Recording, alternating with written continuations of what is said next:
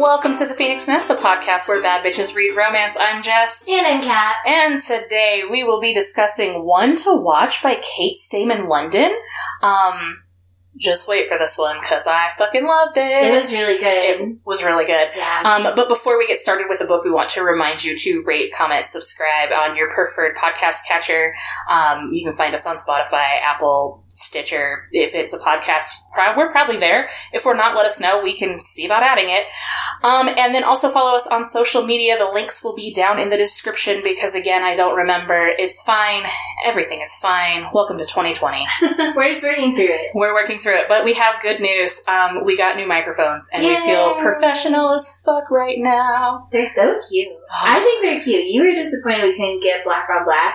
I think they're really cute. Okay, so that speaks to the hopeless romantic and the cynic over here. I'm like, give me the dark shit, and you're like, yay, it's adorable. It's like golden maroon. I love it. yeah, it's great. Uh, so if the sound is a little bit different, um, that's why we finally got microphones that didn't cost us twenty dollars on Amazon. Hopefully, So- good, different, and not like, why would you guys do this? Yeah, hopefully that takes down my editing time. It Yeah. probably won't. I'm neurotic. It's fine. Um, so d- before we do the description on the book, do we want to do opening thoughts?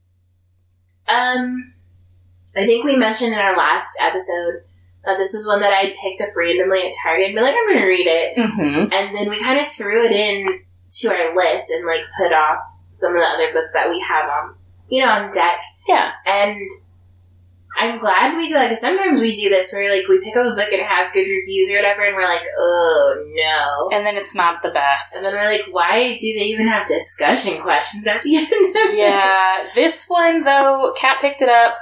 We talked about how we went to that other Target. I grabbed it when I had the chance. Um, Mhm. I read it and I I don't normally cry. I know. Kat and I had a discussion the other day. What was it? Yesterday, I believe. Yeah. Uh, Kat and I had a discussion yesterday that um, I cried.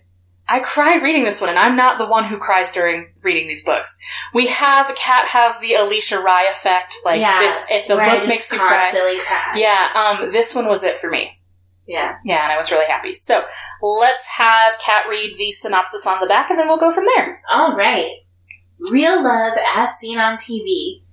Bea. Schumacher is a devastatingly stylish, plus size fashion blogger who has amazing friends, a devoted family, legions of Insta followers, and a massively broken heart. Like the rest of America, Bea indulges in her weekly obsession the hit reality show Main Squeeze, the fantasy dates, the kiss off rejections, the surprising number of guys named Chad. But Bea is sick and tired of the lack of body diversity on the show, since when is being size zero a prerequisite for getting engaged on television? Just when Bea is sworn off dating altogether, she gets an intriguing call. Main Squeeze wants her to be its next star, surrounded by men vying for her affections. Bea agrees on one condition. Under no circumstances will she actually fall in love. She's in this to supercharge her career, subvert harmful beauty standards, inspire women across America, and get a free hot air balloon ride. That's it. But when the cameras start rolling, Bea realizes things are more complicated than she anticipated. She's in a whirlwind of sumptuous couture, internet culture wars, sexy suitors, and an, an opportunity, or two or five, to find messy, real life love in the midst of a made for TV fairy tale. In this joyful, razor sharp debut, Bea has to decide whether it might just be worth trusting these men and herself for a chance to live happily ever after. Okay, first off, what was just read on the back of this book is basically exactly what you're going to get. And what a blurb should be! and exactly what a blurb should be. Exactly. We we have had a lot of hit or miss with blurbs lately, but this one was a good one. Um, this is one where I didn't actually read the blurb. Kat described it to me, and I was like, sure. And then she finished it and was like, I think that we need to switch it up and add this one in soon. And I was like, all right.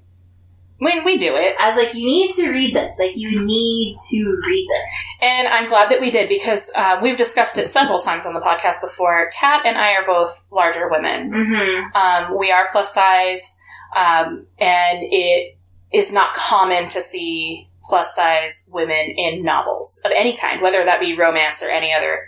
Um, however, we have made it a point, and we always will, that we are going to read books that have plus size characters that are very diverse, that have a lot of inclusivity, because that's just who we are as people. Yeah. The problem is you have to find characters that are plus size that are written well, and that's Mhm. been a huge challenge. And it's always going to be a challenge, especially if it's not being written by a plus size person, which is kind of frustrating. And even sometimes I feel plus size people make fun of themselves constantly, which, like, if that's your prerogative, then that's what you do. Um, I do. But when you write for mass market, not all plus size people feel that way about themselves. Like, not everyone. And, like, we can go through the whole Dr. Phil bullshit of, like, that just means you're still upset on the inside like, yeah, we know. But, Um, yeah. So, and that that kind of speaks to the fact that I do talk about my body a lot as a joke, and you don't.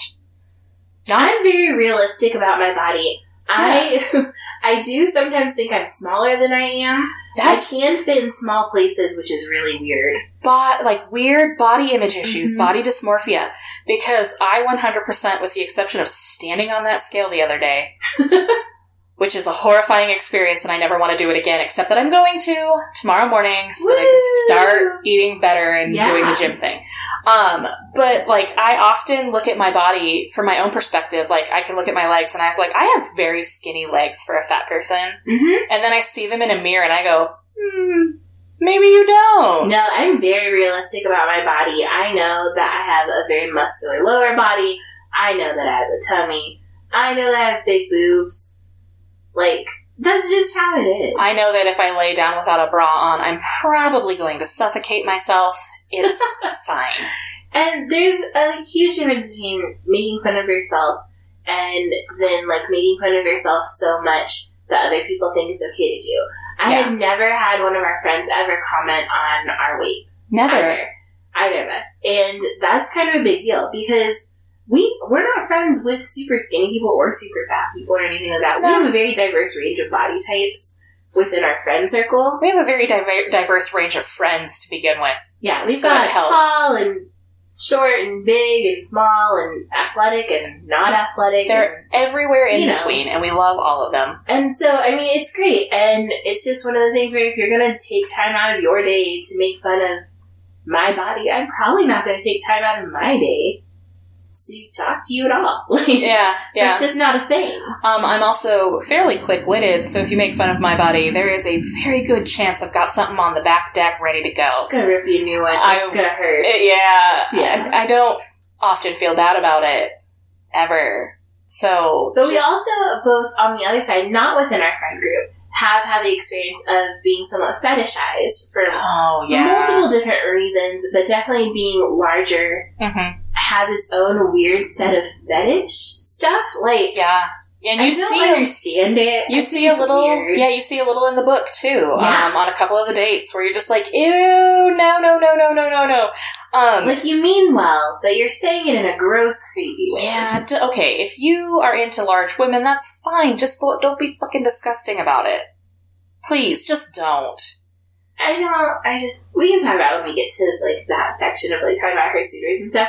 But just there's some stuff that It's just so like if it's your fetish and you can talk about it, that's fine. But if you're going to just like put that on me, I'm gonna be like, no, Please- Like, please don't, don't. catch me off guard. I'm not going to yuck your yum. I'm just not going to. like But don't don't put that particular yum onto me because I don't want it. Yeah, and we can talk about that as well. Um, we're not really here to ki- kink shame anyone. No. But just from our perspective, things that cross the line are things that probably cross the line for many people. Yeah. Yeah. Um, unless you know of a community that's super down for weird shit, then whatever. But I mean, that's that's a different thing entirely. totally different. Um, so let's start off with our list. We're going to start at the very, very, very top there. Um, so we have a very body positive character in Bea. Um, she knows who she is. She knows what she's about. She wasn't always that way.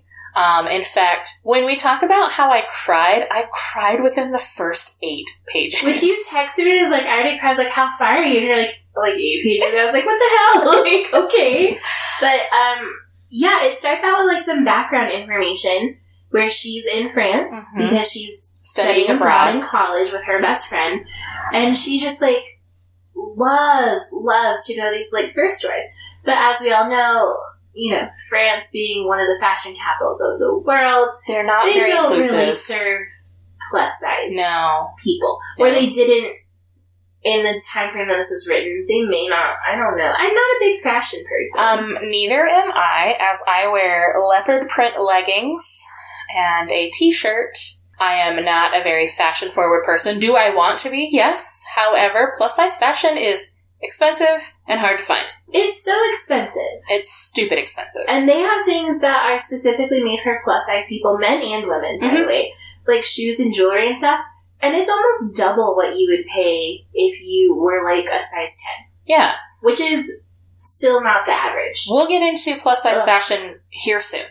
Um, because I've got some things to say on that shit. I'm so mad about it. Anyways, um, so we've got this body positive character, and like I said, she hasn't always been that way. She's in France. She's studying abroad. She's going and seeing all these things her friends are bringing back from these uh, like thrift markets, kind of a thing, like flea Yeah. markets.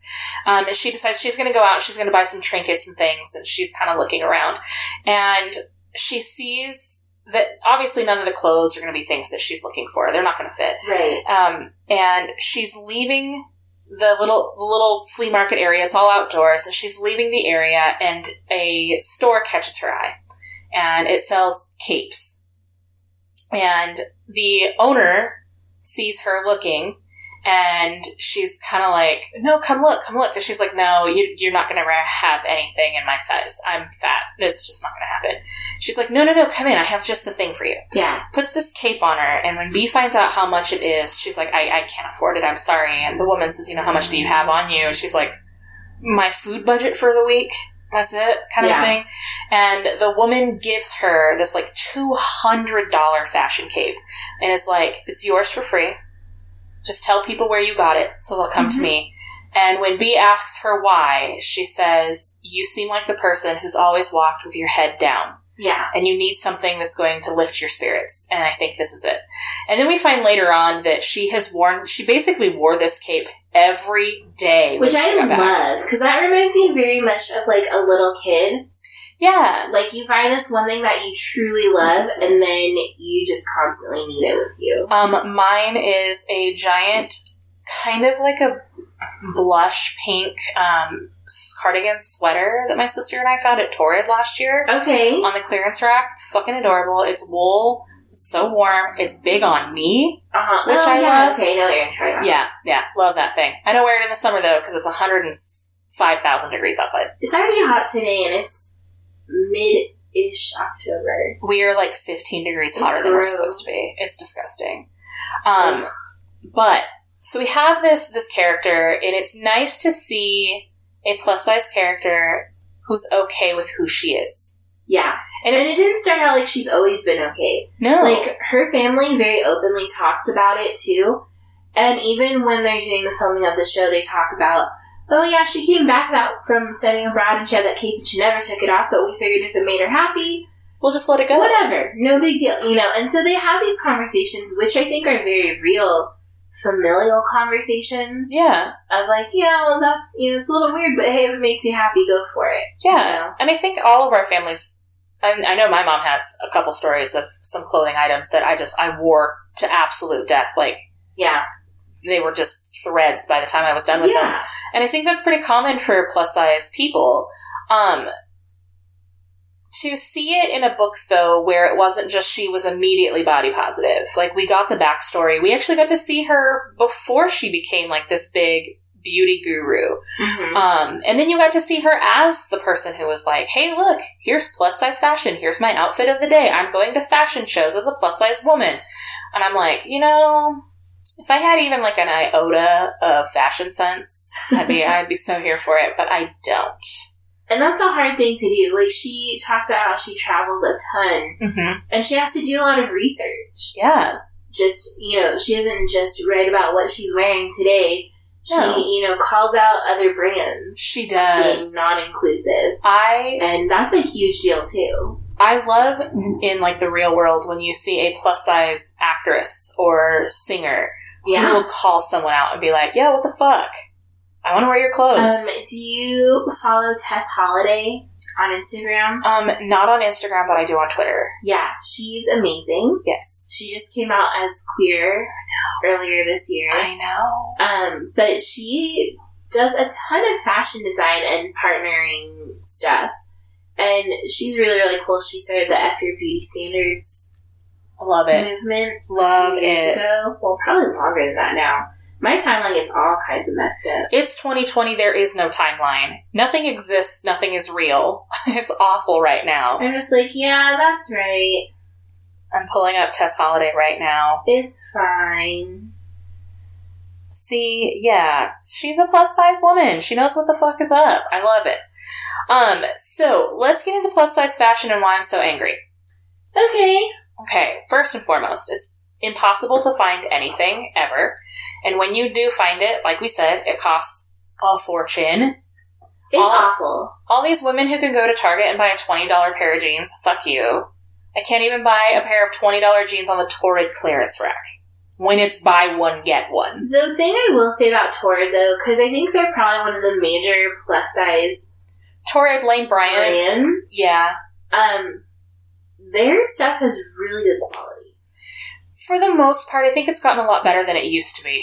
That used to be the only place that I could find jeans that fit because even though I was, gosh, I was smaller than I was now, so I was probably like, I don't know, like 50 pounds smaller than I am now, like way back in high school. Yeah. They used to do jeans like buy two, get one free. Oh, love that And sale. they're the only ones that have actual petite lengths. Yeah. for plus size because when you look at plus petite, it's not like for some reason everyone thinks that fat people are squares.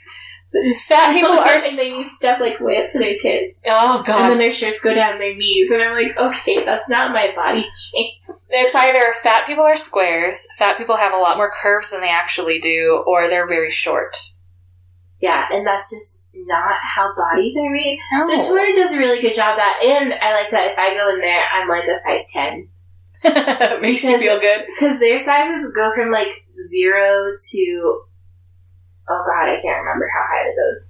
But they go, you know, they have a huge range. They have a huge range. And so chances are, if you like something, it's made in your size. Uh-huh. Like, Yeah. that's not a big deal. And if you can't find something, they will find it for you or find something similar. Yeah, and they can order it online and have it shipped to the store. It's even So there's like a lot of options for larger people. But I do know from like going in Lane Bryant with my mom, so the sad. the span of what's available in there is not millennial It's style friendly. It's very old lady. 50, 60, 70 year old Mhm. ladies. It's business. Lots of nylon, So much, so much business. like blend rayon. But, but I will say, I go to Lane Bryant for my bras. That's the other thing. I want to try an online bra shop so much. Like, Like- I've tried Savage I want to try like Third Love. Is that the one? or Adore Me. Listen, There's who? also one called Bra Lab, which is expensive but is really cool. Listen, who wants to sponsor us? If you're a bra we'll try company, your bras. we'll We'll, try take your bras. pictures, everything. Oh fuck you yeah! You want pictures of us, uh, me in a bra? I'll do it. I don't care. Let's do this. I'm all right It with is- that. It's annoying. It's very annoying. Well, and not only that, but like if you were to go to like Target or Walmart, um, and you were to go, so like I for work, I wear men's shirts because the women's shirts that they supply are short and they don't fit right. First off, I've got big boobs and I've got a big stomach. I need it to cover everything, please, all the way down. Um, so I shop for like men's shirts, but I also like men's t-shirts are some of my favorites. And if you get anything higher than a 2XL, you pay $2 more. Not double. Not double. I don't understand that. Like, it doesn't make sense. But it's like, oh, you're a 3XL, now you have to pay an extra $2, you fat ass. That's so rude. It's so rude. I just like I get what they're saying. Like the cost is factored in somewhat. And I'm like, okay, I understand that for larger people you need more things. yes. I totally get that. It's like ordering food. When you order more food, you pay for more money. You when pay- you, you say you want the dinner portion instead of the lunch portion, You're gonna pay you're more. going to pay more. So I understand the like thought process there, but I think the difficulty is that if you're already going to make up to a 2x, going up to a 3x isn't. Isn't that that, much much different. more? No. If you're going to have like petites up to an XL and then like plus size is like XL long Yeah. and then move up from there, that I could understand. I am a dinner portion who wants to pay lunch portion prices. Which I think is totally fair too, because like I can get away with wearing like an extra large in women sometimes. It depends on the cut and like the place you're shopping. So Exactly, places yeah. like Old Navy cut their clothing more generously and more in line with what I think regular people bodies are. okay, I haven't Whereas, shopped like, at an Old Navy in a very long time. Target does not. Target cuts their clothes because most of those brands are Target right? Mhm, Yeah. So, and from working there, we know like Xhilaration, Merona, and all of that. Those were Oh all my Target God. brands. Merona Black. I like the Merona tees. oh my god! But they don't make that kind of stuff anymore where it's stretchy. Everything has like that weird curved inside. I So like you, when you that. lay your shirt flat, it's not even like straight. I don't. I can't do that. I don't know. I'm just. I'm just annoyed. Yeah. Is the thing because like my my bra size is a 38D, but some places it's not a 38D and it's a 38C, or a 40C, or a 40B, or whatever. Because there's no consistency, and that's just in bras. Okay, first off, you're able to go to like regular stores and buy bras. Right. I know you're not. I'm a And I know that's a frustration because it should be more inclusive. Yeah. Because women are larger than they were 10 years ago. yeah. That's just a fact. I wear a 42 to 44 triple D. It's always a triple D. It doesn't ever change. Um, we tried to go into the E's at one point, and it's just wire pokes me weird, and I don't like it. It hurts. Well, and then you have other issues too. Like, I don't, we, I've mentioned before I don't have a torso. Mm-hmm. I, like, technically, yes, I have a torso. But you know, like, most people have, like, space from their rib cage to their belly button. Yeah. I have, like, not any space between, I'm just very compact. And so I found that if I don't wear demi cut bras, Mhm. I wear full coverage because I have larger boobs. Yeah. I get horrible gapping. Oh, yep. And then, like, why isn't this fitting? It's my size. And I'm like, oh, it's because you don't have a torso, so you don't have any length. So your chest length is compressed Yep. because you don't have a torso. And I was like, are you freaking kidding me? So, I. like, Yeah. I also can wear a medium in underwear, What? Which makes no sense. I, um. Always made um, some of our other friends upset. Yeah, well, screw them. I, you know, I find it very difficult to be plus size, and I'm not saying that I'm complaining about it. I mean, obviously, it's something that I can do about, you know, fixing it, and uh, that's something that we do work on. I mean, Kat and I are going to start working out again. We miss the fucking gym first and foremost, um, but we're not willing to go back. Uh, so this isn't us complaining about being plus size and not doing anything about it. This is us complaining about the fact that plus size fashion is nearly impossible to find. And if you are smaller and you are thrifting or you are at Target or something along those lines and they don't have your size in something, for the love of God, just leave and order it online because you're taking a larger size out of the hands of a plus size person who normally won't be able to find that stuff in a store. If I walk into a store and I'm looking at a clothing rack and someone who is smaller than I am goes, Oh, I'll just get it into 2X. Bitch, that's my size. And you just took the only one of that off the rack. It's So that you can really look cute. annoying. Like, I'll find something that's super cute, and I'm like, oh, I just, I probably get like a size up in that because Mm-hmm. of the cut or the style or whatever. It doesn't exist. Yeah, because like, someone okay. took it to be cute on Instagram. Fuck you. It's annoying that like baggy things are in, but not baggy in the way that they'll fit me properly. Just baggy in a way that they look kind of loose. If they were to make something that was baggy in a way that was supposed to look like it does in style, I would look like um, a very large person who doesn't know how to shop for themselves. See, I have to wear a lot of like baby doll style or like Mhm. um, hair waist stuff, Yeah, and it makes me look like a child, which is part of the problem. I wear a lot of plaid. all in all, men's shirts, awesome, better quality, better fit, better price. Mhm. Women's style, Not that's so really what we want in our own sizes. Please, all I'm asking. Without being super freaking expensive. Please. Um, so what are we talking about? I know, we next? ranted a whole lot about that. Because we're mad. we're allowed to rant about it. Because if I'm going to work so hard in the gym and it doesn't make a huge noticeable difference on the outside, I still want clothes that fit me. Yeah. Because when I say to people, I go to the gym like five times a week. When I was doing that, I'm not doing that right now because No. COVID shit. we don't trust it. I can tell some people in their heads are like, sure you do. But I do, and I work my ass off. First off, I want And you guys to know matter. when Kat and I go to the gym, I do slim down. I do feel great, but Kat gets like the most muscular ever. It's insane. It's crazy. Um, let's talk about oh, so uh, societal expectations and pressures. Kat, you're putting the real shit on this list. I, okay, so this comes from two different directions. It Okay. comes from like the the expectation of like what you look like, and then the expectation of what you do. And we have this for both men and women in this book, and I think that's a huge deal because we never see it. But I change that. Not never.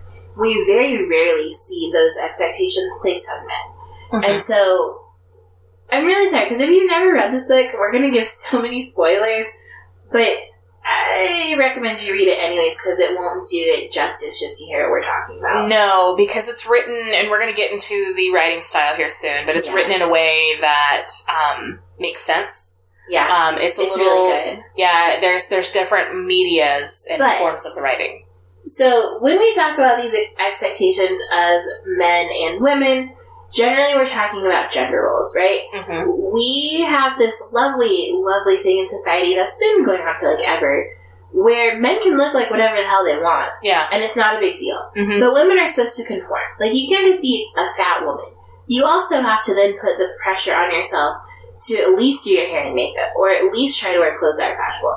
Like I can't get away at work with not doing my hair and makeup You work with children, and they're I work with children and they have expectations of their own, right? yeah. I don't. I'm not putting on makeup for them really. I'm doing it so that I don't worry about having to deal with them all day. it's just it's just an easier ten minute step for me. Yeah. But what I'm saying is, men have scraggly ass beards and don't cut their hair or wash it sometimes, and that's perfectly acceptable in society. Whereas if I don't wear makeup, people are like, "Oh, are you sick?" I'm like, "No, you jerks, I'm not sick." So we have this like outer pressures of what we're supposed to look like. We're all supposed to weigh 125 pounds. God. We're all supposed to be five foot five because you don't want to be too tall and you don't want to be too short. I'm five six. If I weighed 120 pounds, I would blow away in the wind. One of our friends said he wanted to date someone ideally who was five foot ten. What? And I said, you know that's the height requirement for a, a runway model, right? And he was like, yeah, I and I was like, that you're literally like two inches taller than that. Not that there's anything wrong with that. Some dudes dig tall women. Yeah. That's really fine. But I was like, you've only ever dated very small ladies. Like, Oh, okay. Yeah, I know who you're talking Like- about now. what? Yeah, that's not going to work. That's not how that works. like, okay. So I don't know where that came from. But I was like, good luck finding a woman that's 5'10. right. In general. In general. In general. Yeah. Because women are just generally smaller than men. Mhm. They're small. They're shorter. They're Well, and that's starting less to. muscle mass. It's they- you weirdly know. starting to change too because of evolution and all that weird shit. But yeah, slowly our uh, genetic planning, you know, Yeah, through, through mating, science and bodies are we're looking for weird. different things other than just health. Yeah. So we have these expectations and pressures that are put on Bea um, because she is part of a show. She's going to be the first plus size person on Main Squeeze. Because Ever. she is complaining. hmm She got so on she Twitter. was complaining online about how it's not very inclusive. This show, she loves it, but it's always the same. It's a skinny woman or a skinny man, and they all look the same. And they're like, whatever. yeah. Which I can totally see because I okay, so I stopped watching The Bachelor Okay. Like years ago because it Never just seen too weird. Never seen it. It's awful. They have like the rose ceremony. and stuff. Oh, But then I also tried watching like Married at First Sight. I watched um oh crap, what's the other one that everyone makes fun of online with Jessica because she's too old or whatever. 90 Day Fiance. You No, watched that oh fuck yeah, I love 90 Day Fiance. um, oh the Pod experiment one with Nick Lachey. Is that the one that was on Netflix? Yeah, That you wanted me to watch, but I was like, 'Cause it's "Mm, awful." No, thank you. it did, I don't think it went well for most of those people. Probably not. but anyways, so and then they also have like Temptation Island and like Love Yeah. Island. You just all those all the all, islands. all the islands. None of the islands I want to be on. there's so there's all this expectation that you're if you're gonna be on TV, you're gonna be like you got a sick body, like you're hot, Mm. like you make it look effortless. Well, and Bea makes a comment about how everybody looks the same. Everybody's the same height. Everybody's the same hair color, same eye color. And she's just like, come on, put some diversity in there. And so they reach out to her and they're like, you should be on the show. And she's like, no, but thank you. And they convince her to be on the show. And she says, on a couple, like, key things have to happen before I'll do it. Um, and they said, okay. And she says, I want there to be a diverse group of men. I don't want just white dudes that are muscular and tall and blonde. Chads. That she doesn't want a bunch of chads. Um, which I think is funny because for us, if like we call you a Chad or a Brad or a Kyle, We're thinking like bros. we're thinking of bros. Bro. Yeah, so whenever she was like, Ugh, I don't want any chads, I'm like, bros? Like, I don't want them either, but okay. Um, so she's kind of like they hide who it's going to be because they decide that they're going to change how the show is structured and how it's formatted and how it's filmed. For a lot of reasons. Yeah, for a lot of reasons. Yeah. And um, it, it kind of takes the pressure off of Bea in that she doesn't have to keep it a secret for as long. But there's more pressure on her because of all of these societal expectations. You know, Right. she's on People magazine, she's doing all of these promos for it. And there are people who are on the internet who are like, look at this fat cow, she should lose weight, she should do this. And then there's the other people who are like, no, she's doing great, she's doing great. But at the end of the day, the expectations and the pressures that are put on women and plus size women at that, they're very, very stressful to handle. Yeah. And I think we do a really good job of it because we've been plus size our entire lives and we Mhm. kind of know and we surround ourselves with people who actually give a shit about us. So it's it's easier to kind of see the lose weight you fat cow comments kind of a thing. We've never gotten them, thankfully. I've never gotten them online. I don't I don't think I I got a rude comment on Facebook once on someone like uh, one of our friends' pages. mm-hmm. Like I had responded to something and then someone responded to my comment in like a rude way and they made them take it down. and then oh I asked I had my very first year I worked with kids. I did like this after school tutoring program and this kid mooed at me. yeah. Rude ass little I'm like I knew it was him and I knew he's doing it to me because he thought he was being funny. kids are a assholes. Giant jerk or whatever. Yeah. But then he got in trouble and got sent up to the principal's office for like not from me from that. Yeah. But then he tripped on his way up the stairs, and I was like, hmm, karma. Hmm. I don't know how you didn't laugh because I would have lost my shit. Like whatever, make fun of me all you want, but You tripped downstairs, little like, kid. yeah, you seventh grader. Oh, it was a seventh grader Yeah. on top of it. It was a long time ago though. It's like seven years ago. Still rude. Um. Oh gosh. Okay, so we have that version of pressure, like how she's supposed to present herself to the world. Mhm. because she gets to control herself on her own blog and Yeah. her social media. But this, she, you know, has her media blackout, her social media blackout. She can't control any of that. She doesn't have access to anything. She doesn't know anyone's saying or doing or posting or whatever. yeah. And then she also is not in control of how her story is going to be spun. And that's a huge problem because you can edit pretty much anything to make someone look or sound awful, like to discredit them. yeah. And that's what she's worried about. And so the new producer, what's her name? Lauren. Lauren. The I know it's Lauren because she's perfect and small and she's got everything going for her and I with her brown hair. and- fucking hate her. I don't like Lauren. But so okay, so Lauren's like, listen, what we really want to do here is further both our careers. Mine because this is my first debut directing position on the show. Mhm. Yours because you deserve it. Like you've worked your ass off. Why not tell everyone to fuck off? I'm going to do this anyways. Yeah. And so it finally convinces her. But then they have to go through all this other stuff of dealing with the backlash of why would you choose someone fat to be on your show? And it's like, wow, because you know that's real. Yeah, that's Like, that's an actual thing that happens. But at the same time, the what we see in the media, we're going to jump over to the media really quick. What we see in the media are these perfect, you know, people. You know, they, they're muscular men, they're fit women, they're, you know, the women are tiny, the men are larger. It's not common to see a plus size person on in any form of media, really. I mean, you don't, you don't. And really then it's it. all about how brave they are. and it shouldn't be. They're living it's their fucking lives. Are they still funny? Yeah. Are they still good at acting? Yeah. Like, what does that do? But so she has to deal with people already picking at her Mhm. For being plus size. Yep. And then she has to deal with the really disgusting men online Ugh. who, who essentially threaten to rape her constantly. And it's horrific. It's horrific. And that's a thing that's real. That's a thing that Which actually happens. horrifying. Like, you should never, ever want to dehumanize someone so badly. No. And, like, they say awful things like they want to make her squeal like a pig.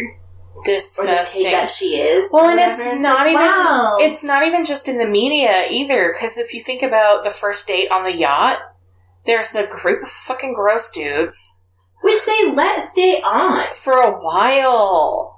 For they while. They did, and they deserved it, those assholes. But they were making comments about, like, how she's like a cow and a whale, and they, and this is when she's being expected to be in a swimming suit And, like, flirting. and flirting. and getting to know everyone and blah blah. And it's like they were awful. And then that one guy was like the personal trainer. One of the personal trainers was like, Who was it? I- "Yeah." He was like, "I'm so excited to meet you.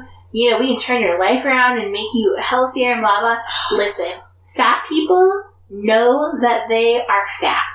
We're very aware of our bodies. We know that we're fat because we don't fit on or in things that others fit on or in. Exactly. And if you've been a chubby ch- kid, Mhm. like you've been chubby since childhood, you were chubby as a teenager, you're chubby now, you're well aware of it. Mhm. Very rarely have I ever heard of body dysmorphia making you think that your fat self is skinny. No. Like, I don't know that it works that way, because generally it works against you, right? Yeah. Because it's, it's an illness. Um, but like, fat people know that they're fat. Mhm. Fat people are well aware that they are bigger than you are. Yep.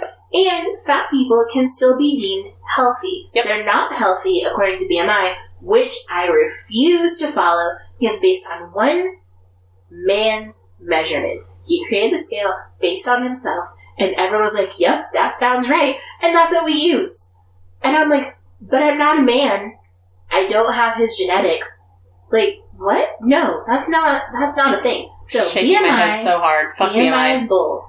But on the BMI scale, I am morbidly obese. Same. Yeah. But you're morbidly obese even when you're 20, 30, 40 pounds over what your BMI, your target BMI is. Yeah. So my pregnant sister was morbidly obese because she was pregnant. Yeah. Because she gained 40 pounds.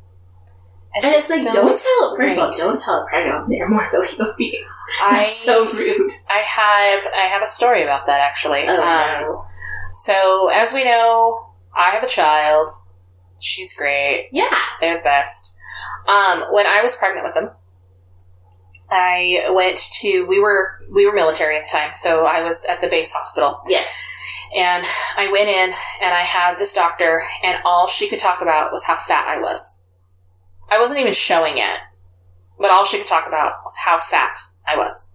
What Which did you is rude. You're a doctor. what did you have for dinner last night? Mm, maybe you should have a salad instead of spaghetti.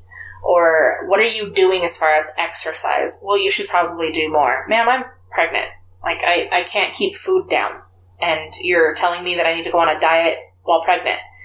Um, it got so bad that I left an appointment crying and told the woman at the front desk that I no longer wanted to see her. Ever. I didn't even want to pass her in the hallway. Told her what was happening. Um, thankfully, she was not a military doctor. She was Okay. actually um, contracted. Okay. And they moved her from the military hospital we were at to the Army military hospital that was Oh, like no. three towns over because of that. And apparently, I wasn't the only one that she had done that to. There had been a couple other complaints, and my complaint was the one that actually got her transferred. Um, I ended up getting, um, I actually ended up getting a two nurse practitioners that ended up being who I saw. Yeah. Um, and I had other underlying medical conditions. Um, I was preeclamptic, all that fun stuff.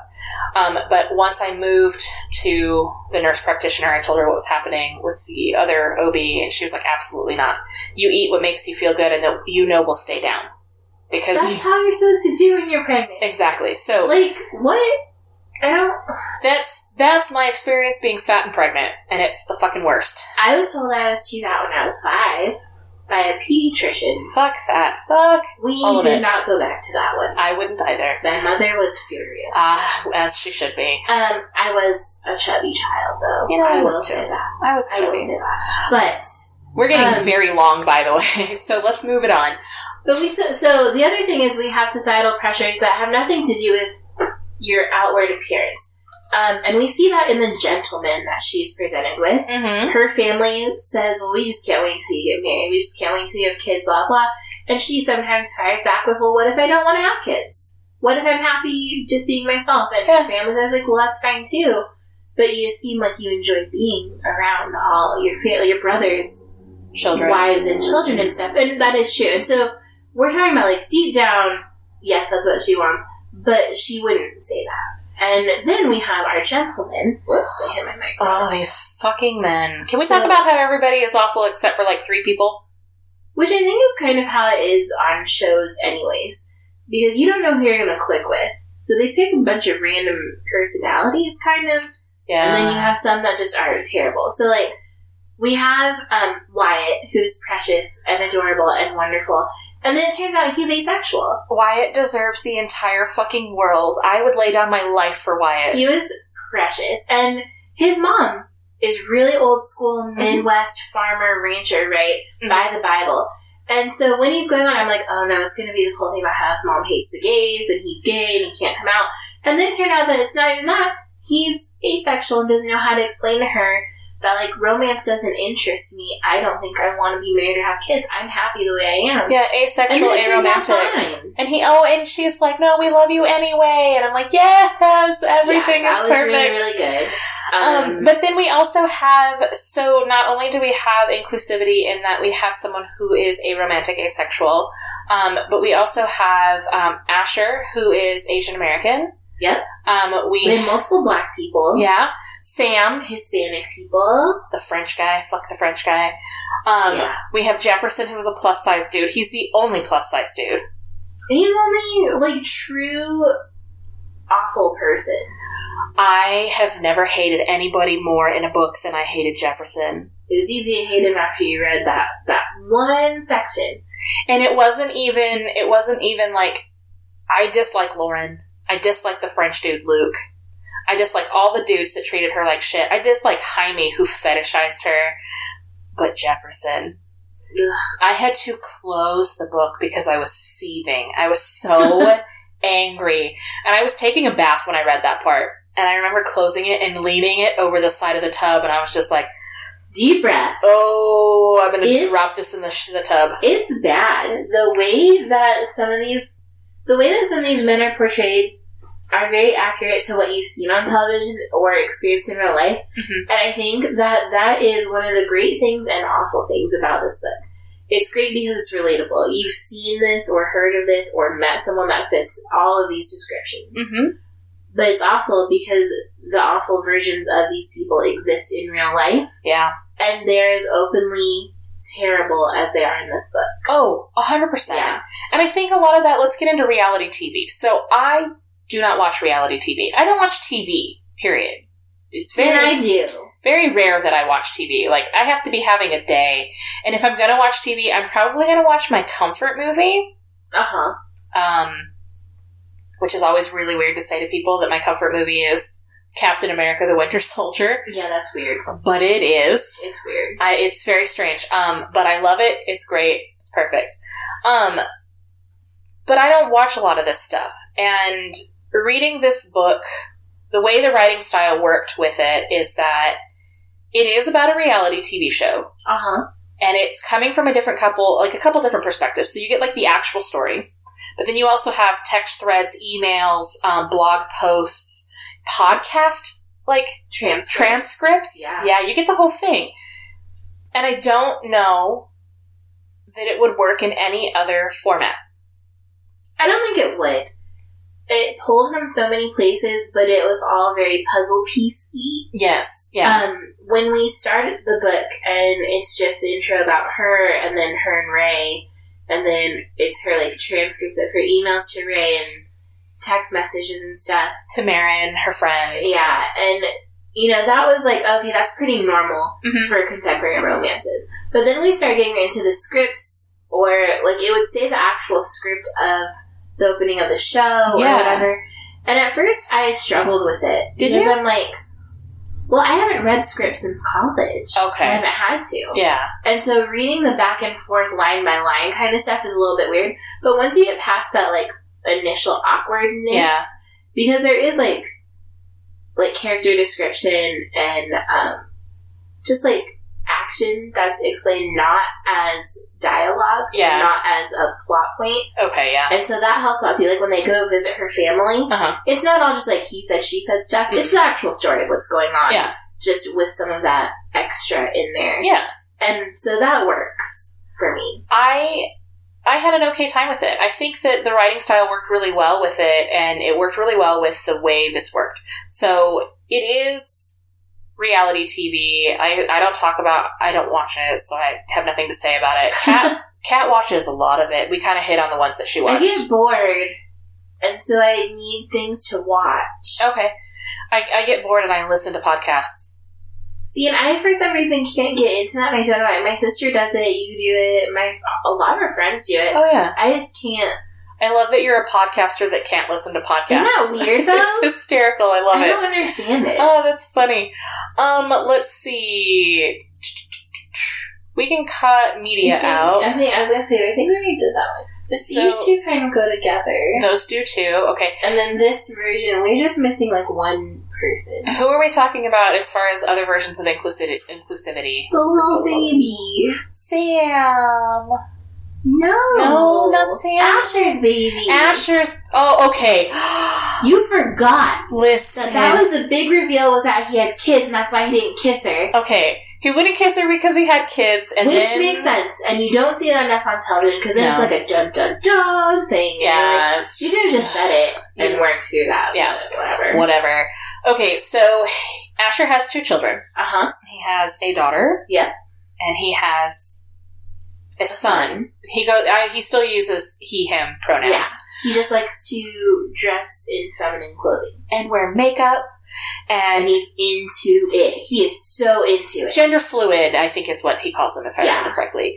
And Bea is just kind of like, okay, No big deal. that's no big deal. And then she brings him stuff, like makeup and stuff, and, and like then we find out fashion. that Asher went to a Sephora tutorial. and learned how to contour. Oh my god. like, there is nothing wrong with that. I think, honestly, like, I don't know why this is, but I feel like I'm supposed to know how to do body care stuff for men, and they are not expected to do it for women. Which is so dumb. Like, I can cut your hair. I can shave your head. Mhm. I can do that. I can tell you how to exfoliate and what to use. Yeah. But for some reason, if I ask you a question about makeup and you're a dude, you have no idea. I have had to, on multiple occasions, explain what eyeliner is and explain that it is not mascara. And then they go, that shit you put on your eyes? Yes. One of the two things that goes on my eyes. They are two things. Weird, weird. And it's it kills me because it's often men who just haven't paid attention to their mothers or sisters' normal daily routines, yeah. which is probably accurate. Because like I wouldn't say that I knew every single step to my roommate's morning routine when I lived with him, Uh huh. but I would be able to tell you what products he used. Oh, it's easy. Like you know what I mean? they have like five products, maybe. But he And one of also wouldn't be able to toothpaste. do my makeup. Yeah, no, no. So it's like the the flip of that. I loved. just it was such a good twist that you're like, oh my god, you're so cute, and he's just like the professor type. Like, Yeah, he's a prof- he's a college professor. So the thing is, where I talk about everybody is awful. What I really mean is everybody, with the exception of Sam, Wyatt, and Asher, and Asher's children. And that's kind of it. Everybody Everyone else kind of blows. And one of the people that sucks the most, so she's at the very, very end. She's got three men left. One has to go home, and it's down to the final two. We're down to Asher and Sam because she voted Luke off the island or whatever the fuck he did because he was fucking the There's producer. another that, okay, but there's another inclusivity thing with Luke. He Oh. was a very open sexual I would call relationship poly yeah, type person. I would call him probably pan because he doesn't care so long as he's getting sex. It was just like we weren't surprised, but we were annoyed. yeah, I didn't like him. So, anyways, um, we're down to the wire, and she's going to have two men left, and then they throw in a surprise, which is normal which is for pretty reality normal. TV. They're like, we're bringing back your exes this week Oh, or whatever. please don't bring my exes back. I don't ever want to see them again. ever on TV, don't dig up anyone from my past. Please don't. I know that's like a requirement of TV, oh, but I'm don't also asking you to just not Please, do that. please don't. It won't Um, end well. It will make for good TV though, so I can see the I would walk off set. Fuck you. It's not happening. So, anyways, It'd be weird. At the very beginning of the book, um, we find out that Bea has had a crush on her friend Ray forever. And they're like best friends. Mhm. And she like they went to college together and she always kind of They work together, out yeah. that he was always after the Hollywood starlet type. Yeah. He would always leave a bar with some hot girl. And then one night they get drunk and they kiss. And then he's down to visit. He is engaged, by the way. And He he's has moved to Georgia. yeah, he's somewhere over there. Um, they go to a party. They decide they don't want to be at the party. They leave the party and go back to Bea's house. One thing leads to another, and they have sex. Fade to black sex. Fade to black sex. Which I'm okay with in this book. yeah, I'm okay with it. the with only it. book I'm okay with it in Yeah, so far. because it was well written, and it, it, And because it was a necessity. It- yeah, it didn't need to be put on on page at all at at, at Because point. it wouldn't have been on camera. no, it wouldn't have been on camera. Um, so Or no. they have the sex. They have the sex, and um, then he leaves. He leaves, and He he, fucking leaves. doesn't respond to her text messages. Doesn't respond He to her left her a handwritten note. that was like, had to be up early to catch my plane, thought I should let you sleep. That's it. and never talks to her again. It's been like six, seven months, something like that. Something like that. And she still feels like shit about it because that's what happens when you get ghosted. Yeah. And then he shows up on this fucking show. and mind you, at this point, she has started to fall for Asher. She can see herself with Asher. She can kind of see herself with Sam. And Sam has admitted that he loves her. I love Sam so much. I think he's just a precious little bean. He's just so cute. He's so adorable He's and so happy. And And Lovely. you know, and he, despite the fact that his family is kind of shitty to him, he's still lovely and adorable. But they throw Ray in, and she's like, and it fucks everyone up. "Oh my god!" It comes out that she slept with him when he was engaged. Asher wants to leave the show. He's like, "Fuck this bitch! I'm out." Sam is like, "I win by default," but she doesn't choose anybody. She chooses no one. Well, and she also had this conversation with Ray, and he's like, "But I do love you. I do. Can't you see that?" no, And she's like, "But listen, it took all of this to get you to admit that you love me when we spent like every day together Mhm. for years. Yeah. and you were engaged to somebody else. you moved with her. You chose. And he talks about how, well, I broke up my engagement for you. And I'm like, I don't give a First of shit. all, don't ever use that as a reason for me to be with you. No. Because if you knew me for years, hmm years, You had your chance. You like, had your chance to say something. You didn't didn't do ask it. you to break up with them. Nope. First of all, if I was asking you to break up with them and we're friends, that's not No, that No. immediately signals not just friends. no. And And there's to be other fair, things going on with that too. This is like a situation that is a little similar to one I've been in, but minus an engagement. And I wasn't on a reality show. But, like- similar. But like, he had all these choices, he had all these opportunities, and what was he really afraid of? He was really afraid of people seeing him with a plus size woman. which is But- bullshit. But now, now that someone else might get to be around her and might get her affection, he's like, no, that's only for me. I Yeah. know that that's selfish of me, blah, blah. Listen, you're an asshole. That's what you are. Couldn't stand him. Total Could asshole. not stand I him. did not like Ray. I didn't like most of them, honestly. Jefferson was awful. I liked at the end where they made him pledge to not be a bully. Oh my god, the classroom makes Yeah. him pledge. It's so cute. I'm sorry, but we didn't mention that there's. We won't say who. There's a celebrity cameo. no, we are gonna say. no, who. we're not going to say who because we've done so many spoilers, and that's one that I think is important. You think that's that's important? Yes. I just want him to love me. Everyone does, Jessica. Everyone does. Have you seen his Instagram But- lately? Yeah. He's just really loves those trees on his Yeah. property. He's just a sweet, precious angel. I love him Oh so God, I'm gonna throw much. this marker at you. We're trying to do less spoilers. oh, So, anyways, we have like actual things in this book that are very relatable, yeah. right? Yeah. Like you chose to go on a TV show that is very clearly The Bachelor. Oh God. Yep. We have Instagram. Uh huh. We have blogs, which are a thing. Podcasts, We which have we're podcasts doing. that are a thing. We have the reveal shows, and we have like the reunion shows, and Mhm. we have all this kind of shit that is super relatable. Yeah. Yeah. Um, I'm glad we chose this one. I'm really, really glad we chose this one. Me too. It was good. It was surprisingly good. I'm very happy to say that I loved it. Um, Yeah. So let's rate it because it's been almost an hour. That's what we do. It's what we do. It's what we Talk a talk lot. about. We just talk a lot. And we didn't even go through a whole lot of the plot, but you get the gist of it. This isn't. this isn't really one that I wanted to spoil a lot. oh, really? Other than that one oh, piece. Oh, really? Other than that one piece, because I think it was great. oh my god. It's how you got me to read it, honestly. Um. So, but I do think that you should read it. I do think that you should pick it up. Um. do- Even if you're not a plus size person. yeah. If you're down for the books that we are down for and you are down for some inclusivity, Yeah. um, go for it. Here's And- one. Here's a spoil I 100% don't want to give you. Who she ends up with in the end. Yeah, So that's important. That's important to know. Because the end, like you thought the show was the end, but it's not. It's not. And it goes on for a little bit longer, and it's so worth it. and it was so cute, and I wasn't good. angry about the ending, even though it was a very No, cliche ending. Um, so with that being said, on a scale of one to five, how many stars do you give One to Watch?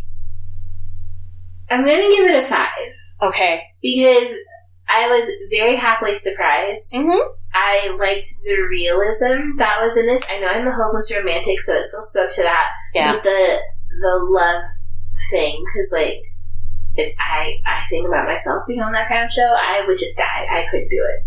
I would be. There's, I wouldn't even sign up for it. There's no, no, no, We used to like threaten to put each other on Love at First Sight or Married at First Sight or something. Me and Bethany, Ew. and and I was like, I would die. so you gave it a five. Um, Yeah. I gave it a five. It made me cry. It made me happy. I could see myself in Bea in a lot of ways. yeah, I could see myself in a couple Very of the other relatable. characters too, which was very relatable. I loved the writing style. I loved, loved, loved the writing this was style. a much um fresher book than I expected it to be. yeah, and you know the weird thing is too. I thought when you wanted me to read it that it was going to be one of those like chick lit books. Well, And- kind of. And a little, it's a little bit um, one of what they call women's fiction, if you will. I don't even like that title. I don't like chick lit. I don't like any of that. It's stupid. Did you read the the note at the beginning? I did. I Of like course. that says "Dear Target Guest," because that's what we are. oh Lord, we did buy this at Target. So, um, but yeah, I give it a five stars. I, I, it was very relatable. I very much liked it. Um, and with that being said, that's the end of that episode. So let's go ahead and talk about the book that we're going to be reading next. Um, we are going to be picking up The Boyfriend Project by Farrah Rochon. I am actually really excited about it. Can I talk about how we have read two books in a row that are going to be blurbed by Jasmine Guillory? Yeah, this one too. I mean, I agree with what she says, Yeah, so that's good. I just didn't agree with her own books, guess that makes sense. That's fine. which is terrible to say. But it is what it is. So, um, join us next time as we read The Boyfriend Project by Farrah Rochon, and remember that bitches read romance. Bye! Bye!